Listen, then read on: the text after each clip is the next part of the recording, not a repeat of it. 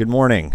My name is Andrew Schwartz, and over the next uh, several weeks, we are going to be exploring the history of the New Testament Christian Church. And before we begin this class, I want to let you know how uh, each week will generally go. Uh, so my preference is that we begin each uh, study that we uh, conduct Uh, with both an Old Testament reading and a New Testament reading. So uh, to begin this class, we'll start off with the Old Testament reading of Psalm eleven, one through three, and our New Testament reading, which is Romans eight, twenty-eight. Our Old Testament reading reads as follows. In the Lord I take refuge. How can you say to my soul, flee like a bird to your mountain, for behold, the wicked bend the bow. They have fitted their arrow to the string to shoot in the dark at the upright in heart. If the foundations are destroyed, what can the righteous do? And our New Testament reading, again from Romans eight twenty-eight, reads, and we know that for those who love God, all things work together for good. The other thing that I would like to uh, do every week uh, as we go through this course is to make a series of propositions, usually two. Uh, that way you can have a better idea of what the theme uh, or what I aim to uh, demonstrate in each week is. So in this case, we will have uh, two propositions. Uh, but before, before we go to those propositions, I want to uh, introduce this title of the series. Uh, again, it's Foundations, a History of the New Testament Christian Church. And I want to clarify that while we will be focusing throughout these lessons on a view of the New Testament events from an historical perspective, uh, we can never ignore the theological perspective. Additionally, while our center of study is on the New Testament, we can't necessarily start there without laying a few ground rules, and a little bit of context. Uh, but back to those uh, two propositions. And these uh, propositions are, are general that should cover uh, the entire theme of the entire course. And these two propositions are as follows. The first is simply that God exists. The second, uh, which we will explore more thoroughly throughout this course, is that the Bible is a basically reliable historical document. In other words, at its base or at its root, it can be trusted as a source of truth. That's what we will be aiming to show throughout the remainder of this course. Now, the most challenging task for a historian, in my opinion, is deciding on a starting point. Uh, one feels the weight of cause and effect when viewing the drama of the past, and this weight becomes even more burdensome the more one learns about the effects and the causes. Uh, we know uh, one event is necessarily preceded by another. Uh, that preceding event is necessarily in itself preceded by another, and so on. And all of those events are important, so it's difficult to come up with a starting point uh, that makes sense for the overall theme of the topic at hand. History becomes at greater depths increasingly complex, and uh, the best historians are left with, at best, uh, little more than splendid suspicions of our ancestors' reality. Uh, it's tempting and it's easy to think that as modern historians or as uh, just modern people, uh, that we have more access to knowledge of historical events than the historical actors themselves. But I'd like to mention that even though we can see with a wider lens what actually happened, in other words, we have a wider perspective of uh, comparative events, uh, what happened in one place compared to what happened in another place, Um, in many cases, we're left to guess what fundamental motives led to those events. Uh, we ask the question, or we were unable to answer the question, uh, what the mindset was of the actors in the past. and what the ultimate goals of individuals were. And those questions are extremely important. So in short, no matter how much we know, no matter the available evidence, when writing beyond events that we personally experience, we are not living the facts. We are interpreting them. And so herein, the advantage of historical study goes to the objects of our study, the people themselves that we're studying, our primary sources, as it were. Uh, historians, not just historians, everyone really, uh, must constantly struggle to reconcile what they infer and what was implied. Now, the difference between inference and implication is extremely important when we're discussing communication. What is inferred is what we interpret, and what was implied was that which the historical actor communicated and meant by their communication. Uh, we know uh, that implication does not always equal inference. Uh, what we say to someone may be inferred differently than we originally meant it, which can lead to all sorts of problems in our daily communication. This becomes increasingly uh, augmented when we're dealing with foreign cultures, or when even when we're dealing with different generations. Because uh, one set of language among a individual, among an individual or a set of people uh, can have different meanings than the audience to which that language is being communicated. So that's important to remember as we go through this. Uh, but besides this challenge, uh, the struggle of implication and inference is compounded by the reality of the case, or the thing as it actually is. Immanuel Kant called this the Ding an sich, or the thing in itself, and recognized that our perspectives necessarily affect our interpretation and observation of the real reality at hand. In other words, we can observe an event and we can infer things about that event. But what was actually the case in that event itself may be different. Uh, similarly, we can describe an event uh, or imply certain things about an event, but our implication, because we are observers of the facts, our implication may not be equal to the Ding an sich, or the thing in itself, or the reality at hand.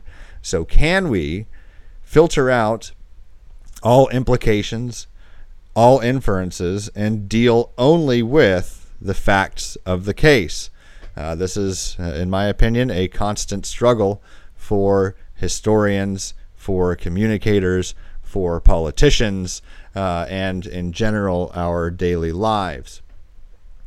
Uh, historical reality or truth Uh, really does not care what is implied or what is inferred, because truth deals only with what is or what was in the case of history.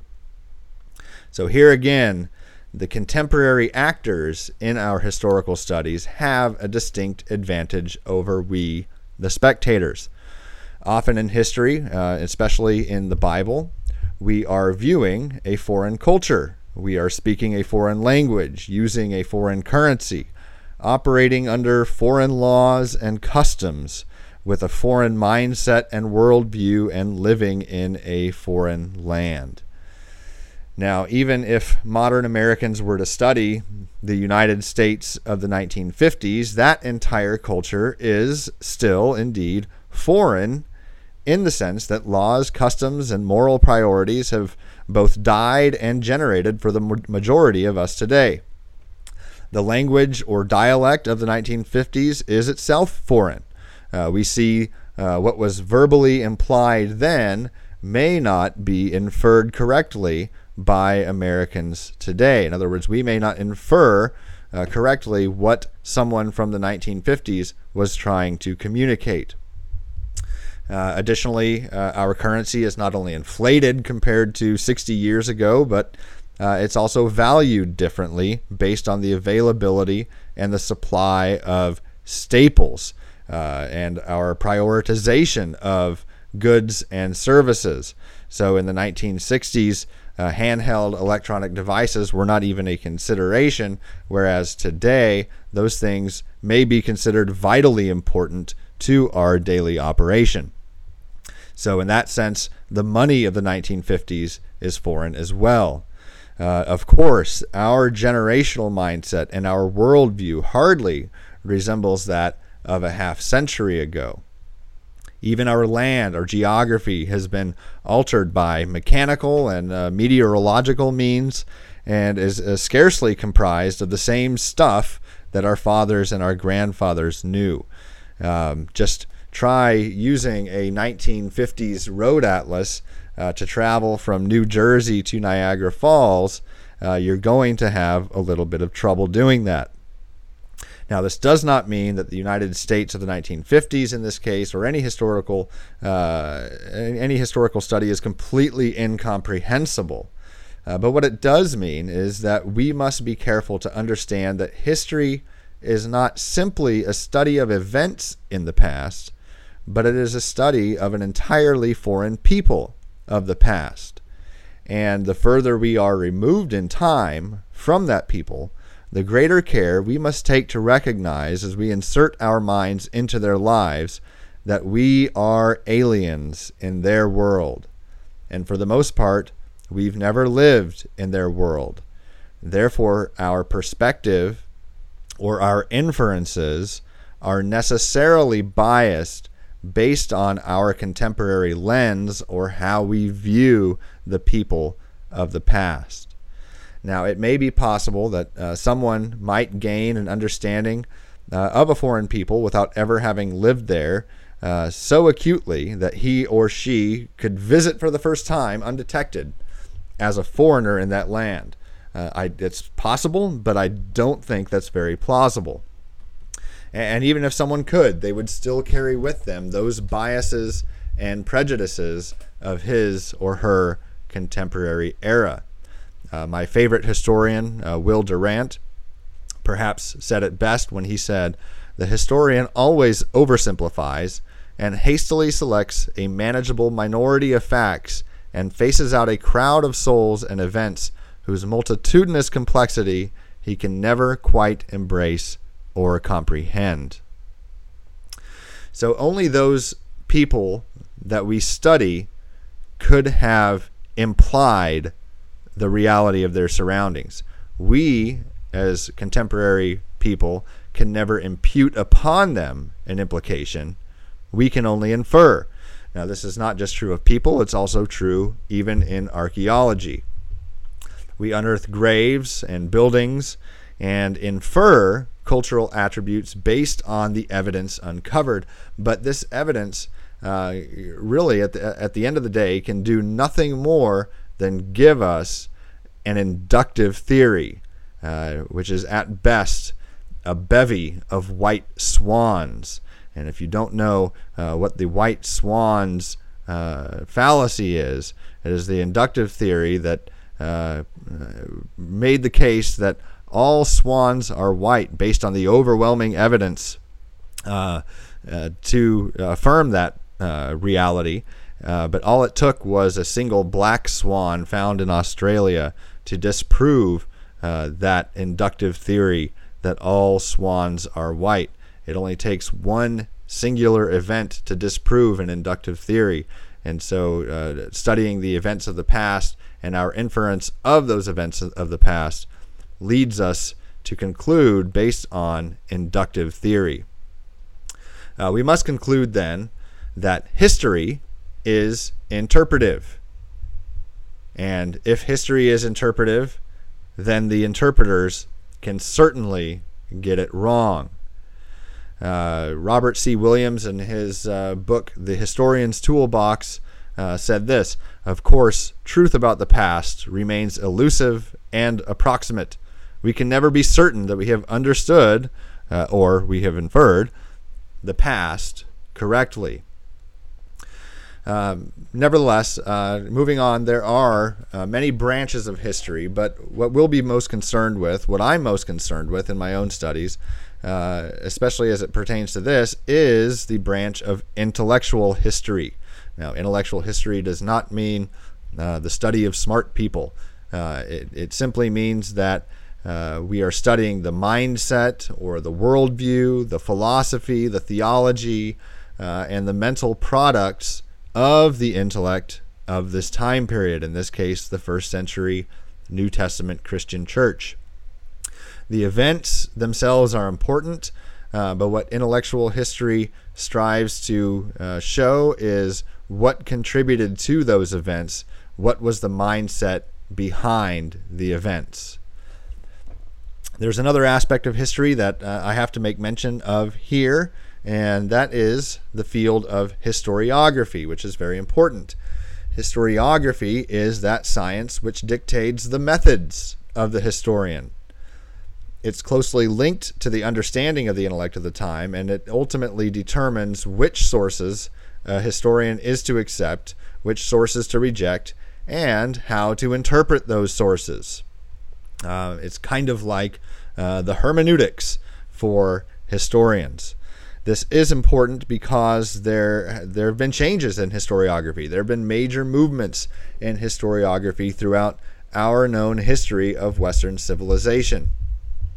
In uh, classical Greece and ancient Rome, uh, there was a definite leaning toward the idea of uh, what is a Greek word called anacyclosis, or a view that history goes in cycles. This was especially true of politics, but it also Uh, was true of other facets of culture and history as well. And classical historiography and this theory of anacyclosis, as we'll see in the coming weeks, played an extremely important role in the development of the theater of the New Testament.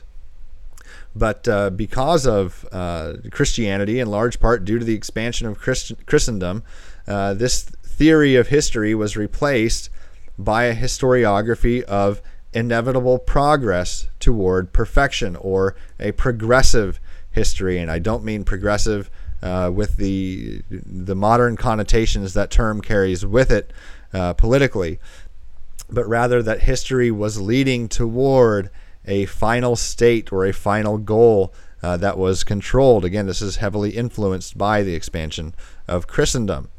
Uh, however, recently uh, this theory of history was followed by a historiography that viewed events invariably as a struggle between the haves and the have-nots. Uh, this is considered uh, a materialistic historiography, which uh, proponents of this theory were, uh, of course, Karl Marx and others of his time. But more recently, I think that we've seen, uh, or we are seeing, a historiography of relativism and existentialism, both of which, Uh, in the final analysis, declare that the implications of the past are meaningless, and only what we infer from them, how history makes us feel, is what really matters.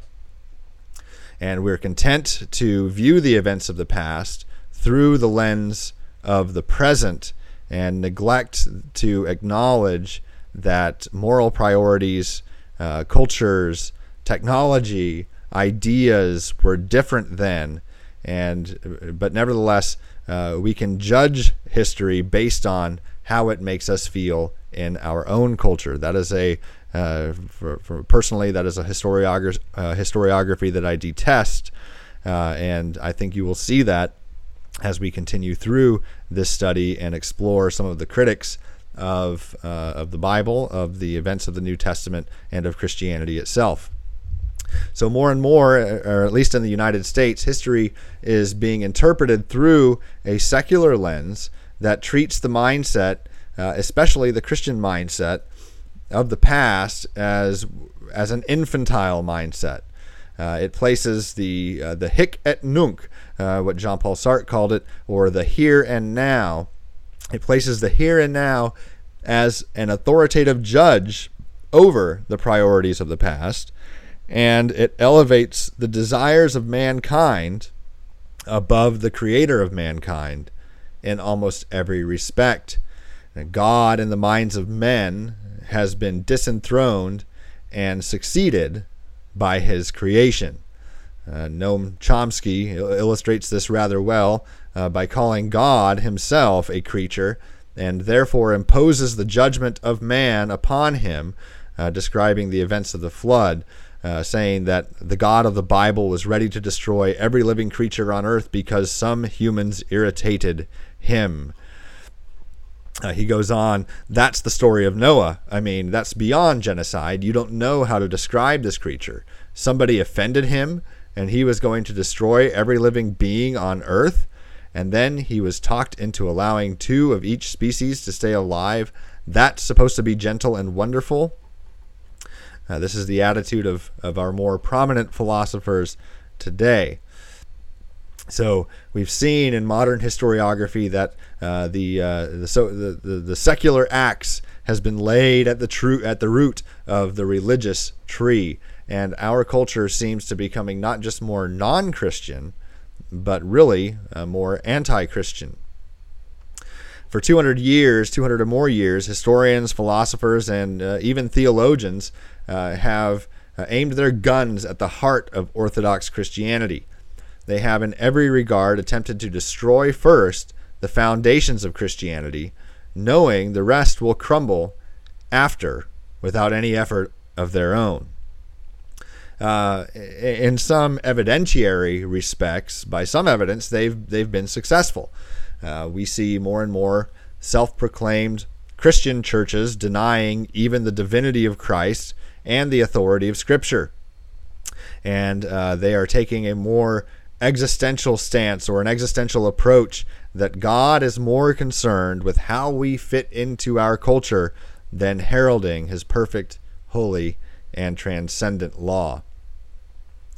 But in other respects, uh, their their offense, the offense of these secular theologians, philosophers, and historians uh, has created an army or uh, a phalanx of defenders of the Christian faith who have guarded heroically, Uh, in my opinion, the millennial citadels of orthodoxy, while the complacent in the world were captured unawares.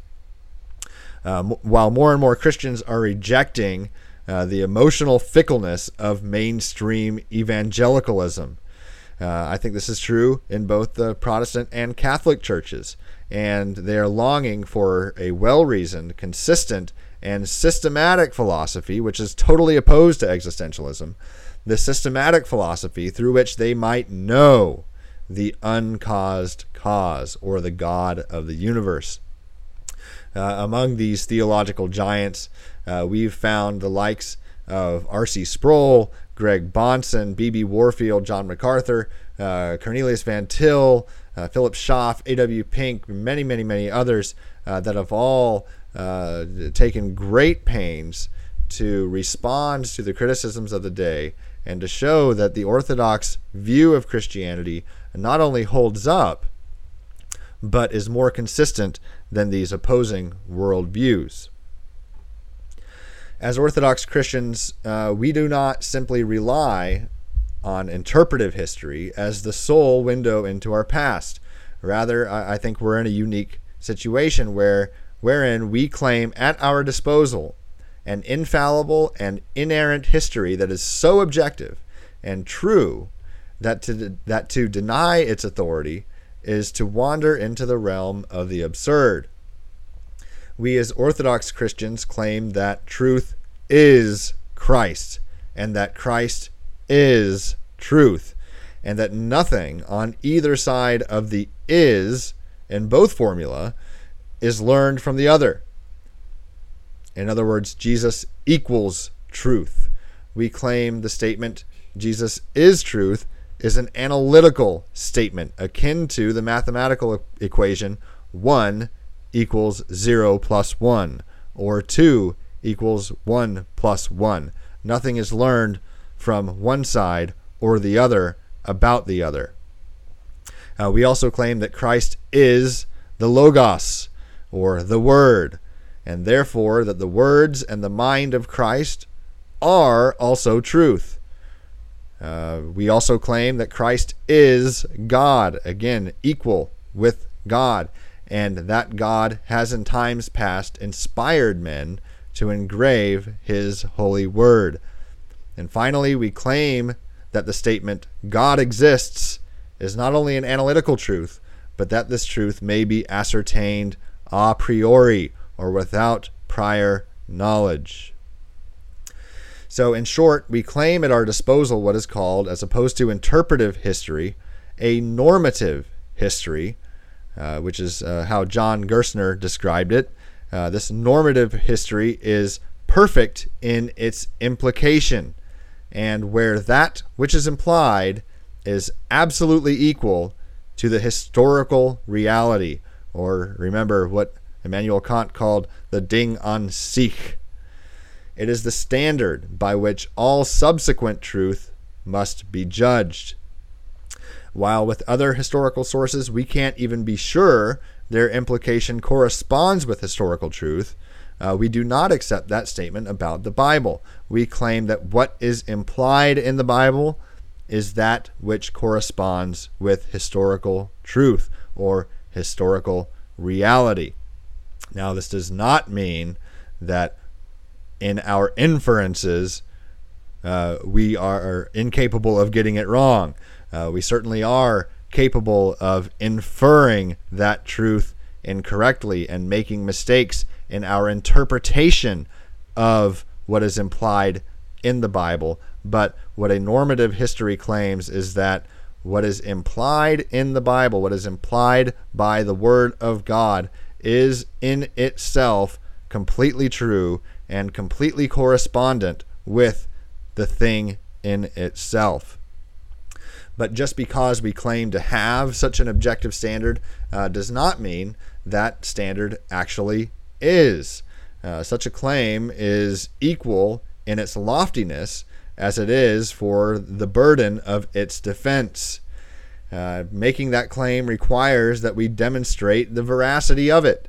We, we, we must demonstrate the truth claim, the truth of the claim that Jesus is truth and that Scripture is truth and that God exists. It requires that we demonstrate uh, the fiduciary properties of Scripture, holding the perfect exhalations of divine truth in its trust. It requires that uh, we reason backwards from our dogma to uh, make a defense to anyone who asks us for a reason for the hope that is in us. So, uh, what are the premises of this history of the New Testament Christian Church, and where do we begin? Um, I always start, I, I think, or I, at least in my mind, I always begin by affirming that God is. Not only that he is, but that he is necessarily. God cannot not be. And the uh, the other part of that is we are not God. We are not the supreme being. We are not the ultimate authority. That property belongs only to the God that necessarily is. Um, now, I'd, I'd love to go into a philosophical exposition uh, of the arguments for the existence of God. There are many out there, and they are uh, some of them quite sophisticated. Uh, the cosmological argument, the transcendental argument, the teleological argument, the argument from design, uh, and probably my favorite is the ontological argument. Uh, but I think for our purposes at this point, and for the sake of time, it is just as valuable to state that God is necessary because of the impossibility of the contrary. God can't not be, otherwise nothing would be. And that is a property of definition. It is not a property of imposition. In other words, we're not uh, imposing that property on a being we call God. We are defining that being uh, through which nothing else could be. We are defining that being as God.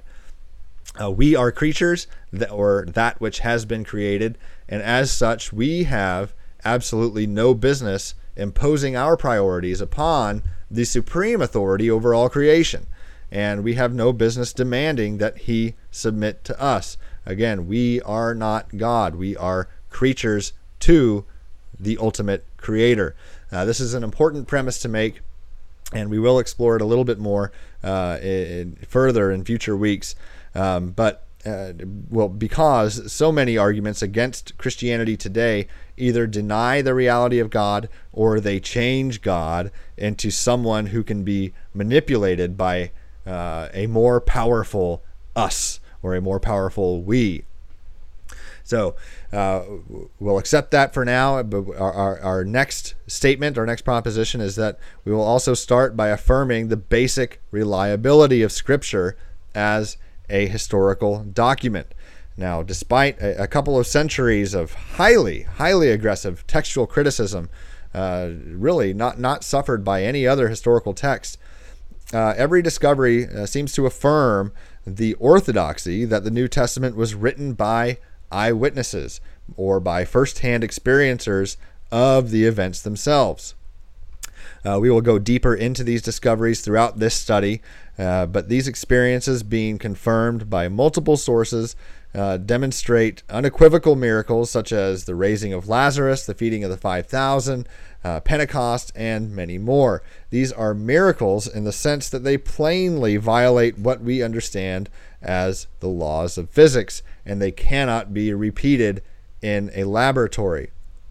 Yet, Uh, we have multiple eyewitnesses to these events whose uh, who, whose very credibility was at stake among a skeptical people, and they could have easily been disproven by countering testimony. Uh, we also have sources outside the Bible, Christian, Jewish, and pagan, uh, that also confirm uh, the events of the New Testament. So what this means is that uh, the basic reliability of Scripture and its miracles, Uh, that internal testimony contained therein definitive, definitively points to the divinity of Christ, who in turn certainly testified to the inspiration of the Old Testament and who commissioned apostles to carry on his inspired work. So, uh, we begin again at the beginning, that God is, and he has established his church from the beginning, on the sixth day of creation. That first human being made in the image of God and who, for a time, entered into the divine court to commune with absolute holiness was the first member of the church. And while for the church historian it is always tempting to trace the roots of the modern church back to the very beginning or to Adam, uh, for most of this study we will be concentrating on the New Testament Christian church as it was manifested by the coming of the Messiah and the going of his disciples and apostles. Uh, we will accept the premise up front that God is, and throughout the remainder of this course, we will labor thoroughly to demonstrate the veracity of Christ, his apostles, and the inspiration of the New Testament.